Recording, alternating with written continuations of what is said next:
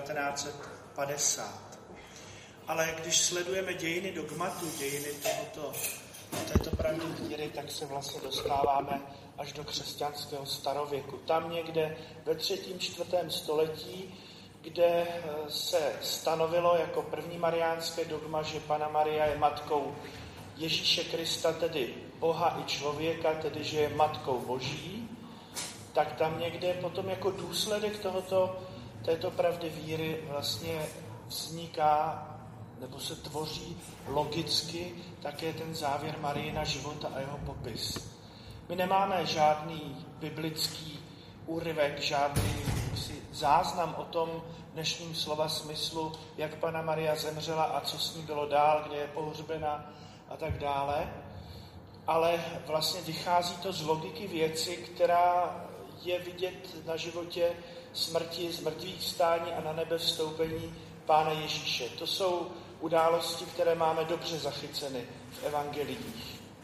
Události jeho smrti z mrtvých stání jsou ve všech čtyřech evangeliích a e, dneska už víme, že takových 12-15 let po té, co se to stalo, tak byly první e, záznamy písemné, které se dochovaly do dnešní doby a jsou opravdu autentické a jsou, bych řekl, totožné s tím, co čteme v evangelích nebo jsou to vlastně úryvky evangelií.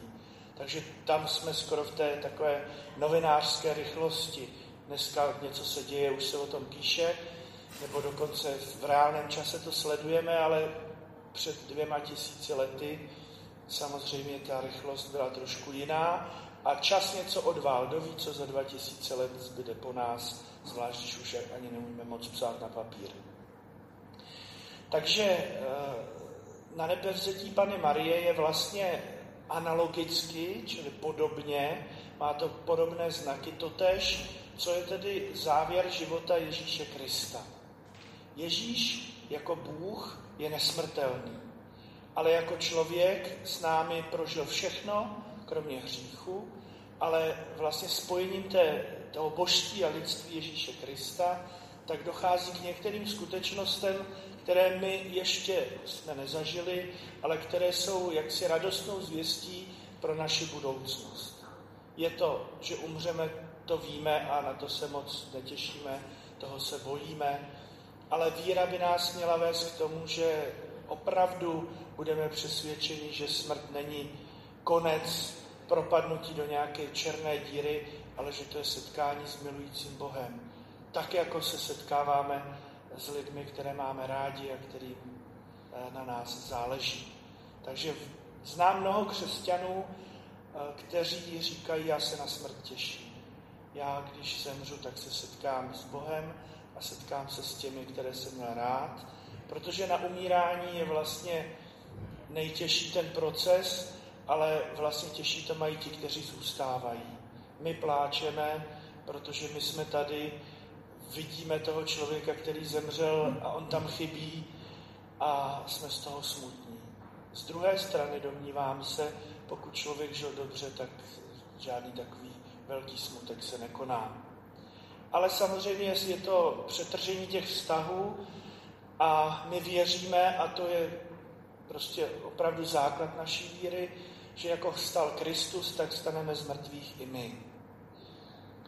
A tak vlastně to, co Ježíš prožil a to, co máme zapsáno v evangelích, ve skutcích apoštolských na začátku, tak to vlastně je závdavek toho, co my jednou prožijeme. Protože Ježíš přišel vykoupit celého člověka, nejenom duši, nejenom něco, ale opravdu eh, má zájem Bůh na celém člověku, na celé osobnosti každého z nás. Jako bychom byli na světě sami. Tak intenzivní zájem nás má. Ví o nás víc, než my sami o sobě. Miluje nás více, než my sami sebe. A samozřejmě touží potom, abychom byli tam, kde je On, abychom byli blízko němu. Jediné, co to může zhatit, je hřích, čili vědomé postavení překážky mezi mě a Boha v životě. To ale máme v moci nějakým způsobem ovlivnit. Máme rozum, že víme, co je dobré a co je špatné, i když někdy to rozhodování je těžké. Máme vůli, která i když je někdy slabá, tak může přece jenom dokázat to, že překročíme vlastní stín, jak se říká. Máme svědomí, což je takový radar, který nám pomáhá se orientovat v tom, co je dobré a co je špatné. Máme ale také spoustu vnějších podnětů a z nich si musíme umět dobře vybírat. To, co je špatné, dát na stranu a to, co je dobré, toho se držet.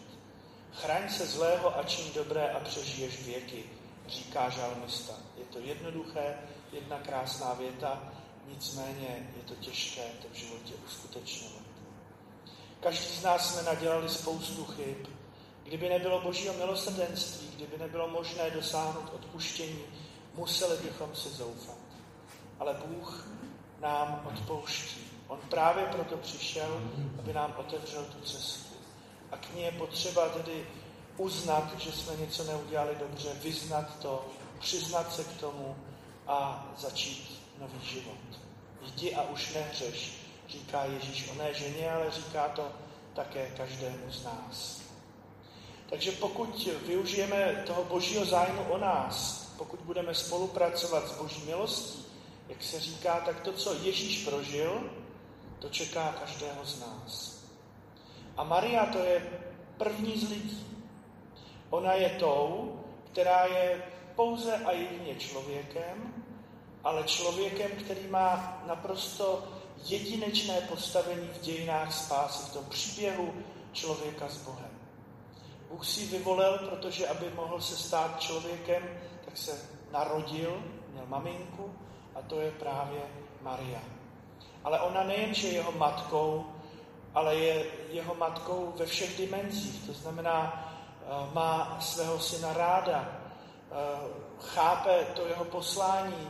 Asi to nebylo úplně jednoduché pochopit, že to dítě, které držela na rukou, že to dítě, které třeba i někdy eh, neudělalo to, co ona si přála, nemyslíme si, že jako Ježíš byl takový jaksi budíš k něčemu v koutě se svatozáří, byl to prostě kluk jako každý jiný, takže někdy nemusí dítě zlobit, ale prostě se zkrátka projevuje tak, že se stane něco, co člověku i vrázky nadělá. Však to známe z toho příběhu o 12 letém Ježíšovi v chrámě. Ale postupně Maria vrůstá do toho poslání svého syna a je mu stále blíž a blíž i po té duchovní stránce. Takže ji později nazýváme první učednicí páně. Později ji nazýváme královnou a poštou. A samozřejmě eh, tam, kde je nejblíž, tak to je pod křížem, kde stojí Stabat Mater Dolorosa, nic neříká, trpí a vlastně tak se stává v jakémsi smyslu účastná velmi intenzivně toho díla vykoupení. Když toto všechno prožívá, když je v tak jedinečné pozici, která je daná tím, že porodila Božího syna, ale také tím, že mu byla opravdu nejblíž, a to i myšlenkově, duchovně a tak dále, tak je pochopitelné, že ten závěr jeho života je nesen právě tím, co Ježíš prožívá. Tak se stává něco, co um, zatím u nás lidí není běžné, ale co je rovněž tedy naše budoucnost, písnička budoucnosti, a to je to, že Maria neumírá jako my lidé, ale vlastně je vzata do nebe. Zatímco Ježíš svou mocí jako boží syn vstupuje do své slávy, tak Maria je do té slávy vzata. Němčina má Christi Himmelfahrt, Marie Himmelfahrt, čili jede se nahoru do nebe, Himmelfahrt. Jo? Ale my v češtině máme tedy eh, slova na nebe vstoupení páně, abychom zdůraznili, že on sám vstupuje a na nebe vzetí, Pane Marie. A to assumptionis Marie, což je latinsky, tak taky znamená tedy to vzetí. Že Pana Maria eh, nejde do nebe svou vlastní mocí, ale že je tam vzata svým synem. Tak a tohle se od nějakého třetího, čtvrtého století rozvíjelo a lidé o tom přemýšleli a vlastně to přemýšlení a formulování této skutečnosti, která sama v Bibli není, ale která je úplně jaksi logicky vyplývá z toho všeho, co v písmu svatém je, a co je smyslem Ježíšova bytí tady mezi námi, tak se postupně nějak formuluje a zároveň tady je už od starověku ta úcta, že se lidé modlí k Paně Marii ne jako k té, které chodíme na hrob, ne jako k té, která má někde nějaké kosti složené eh, v nějakém relikviáři, je to u jiných svatých, ale modlíme se k ní jako k té, která je v nebi s tělem s duší, jako celá osobnost. A vlastně, eh, když se stavil tento chrám, tak to bylo ještě, já nevím, 200 let před, možná ještě víc, než před vyhlášením té pravdy víry, toho dogmatu, ale už tady vlastně se to slavilo zcela naplno. A tento kostel nevznikl na zelené louce, víme, že má za sebou dlouhou tradici. Jedno z takových velice významných období, kdy se přemýšlelo o paně Marii, kdy mariánská úcta byla velice intenzivní a řekl bych přirozená pro lidi, kteří žili v tom prostředí, ve kterém žijeme my, byla doba ve 14. století, řekněme, od Karla IV. po husické války. V té době také vzniká milostná soška Pany Marie Svatohorské a můžeme říci, že eh, ti praští arcibiskupové, zvláště první čtyři, to znamená Arnoš z Pardubic, Jan Očko z Vlašiny, Jan z Jenštejna a Olbram ze Škvorce, takže stojí na vrcholu eh, té doby, kdy se vlastně o paně Marii eh, takovýmto způsobem přemýšlí. Pana Maria je v té době různě zobrazována. Je zobrazována jako, eh, jako alegorie církve, jako ta, která ochraňuje lidi, kteří stojí pod jejím mateřským pláštěm. Ano, Maria je vzorem pro církev, protože ona schromažďuje tím, že je matkou Božího syna, ale také matkou každého z nás, tak nás schromažďuje pod svým ochranným pláštěm.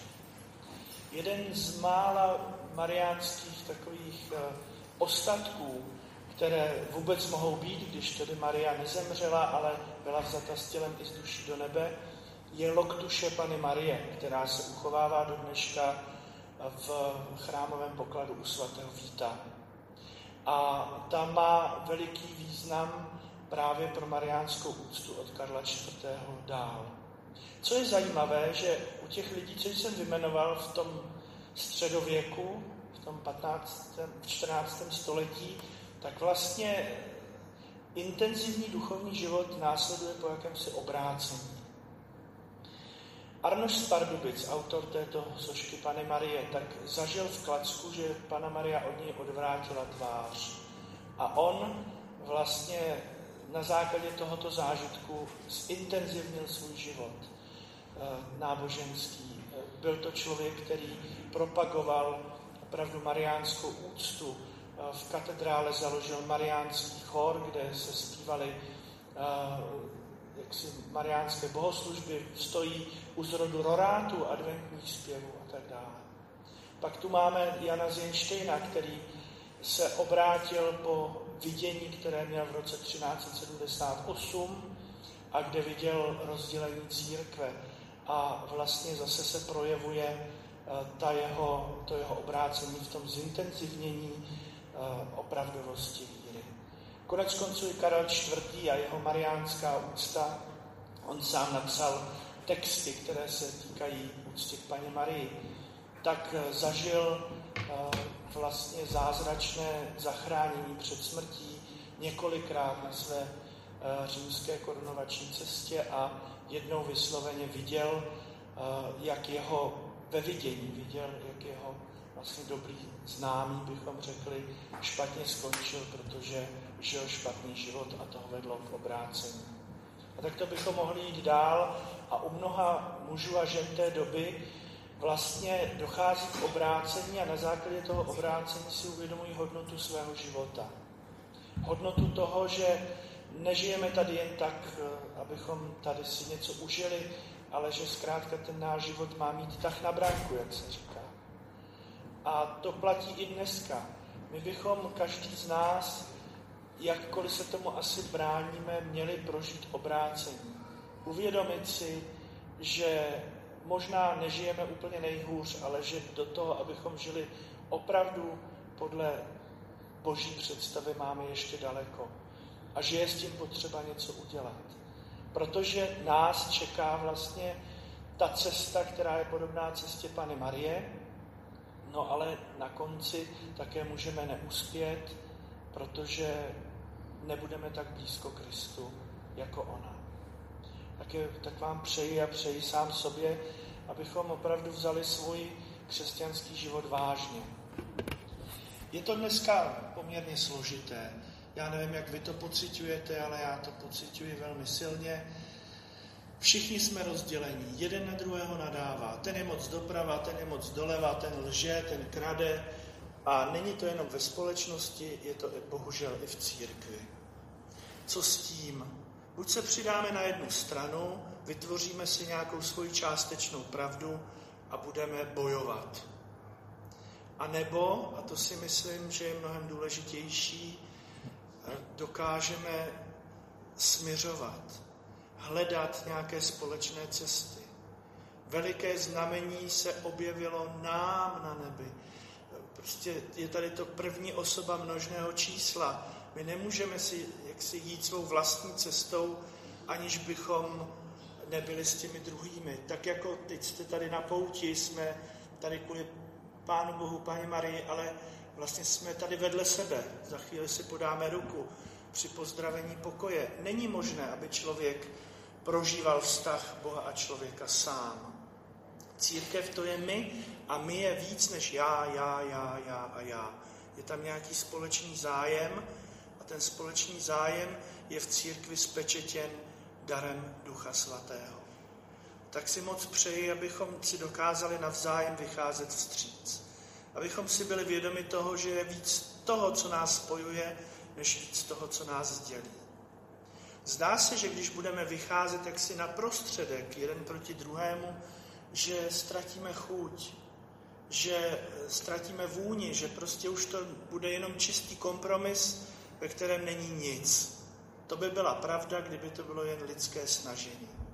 Ale když jdeme druhému člověku naproti, nesmíme zapomenout na vztah k Bohu, který je naprosto jednoznačný, protože Bůh není kompromis. Bůh není ano i ne. On je pouze ano. Takže já myslím, že to má řešení a že úkolem každého z nás a úkolem církve v dnešní době a v naší zemi je směřovat lidi, dávat je dohromady, eh, ukazovat jim, že to, co máme a to, čím jsme, je mnohem důležitější než to, co nemáme, to, čím nejsme, to, co nás dělí. Ale na prostředku nesmí být černá díra, ale musí tam být právě můj osobní vztah k Pánu Bohu. Tak jsem moc rád, že jsme se tady sešli na tomto poutním místě a přeji vám, abyste tady byli zapáleni tím ohněm Ducha Svatého, ohněm, kterým hořela i Maria, třeba tehdy, když eh, vyslovila to své magnifikát. Veliké věci mi učinil ten, který je mocný, jeho jméno je svaté. Veliké věci učinil i každému z nás. Magnifikát je, eh, řekněme, spontánní modlitba Pany Marie. Jsme schopni takovéto boží chvály? Jaké veliké věci učinil v našem životě ten, který je mocný? Jak se projevuje to, že jeho jméno je svaté? Pokud se to neprojevuje, není chyba v Bohu, je chyba v nás a je potřeba, abychom eh, k Bohu měli blízko a abychom také měli blízko k člověku. Protože toho i onoho, onoho zprava i zleva, Bůh vykoupil, za něj dal v Ježíši Kristu svůj život a pro něho Pana Maria přinesla Krista na svět.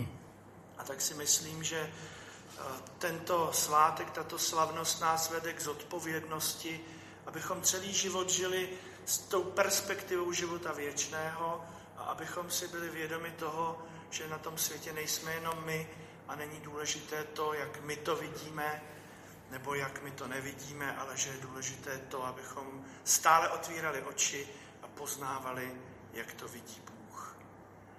Kéž na přímluvu Pany Marie máme k tomuto dost síly, kéž dokážeme jít po její cestě, kéž vidíme veliké věci v našem životě, které nám Bůh učinil.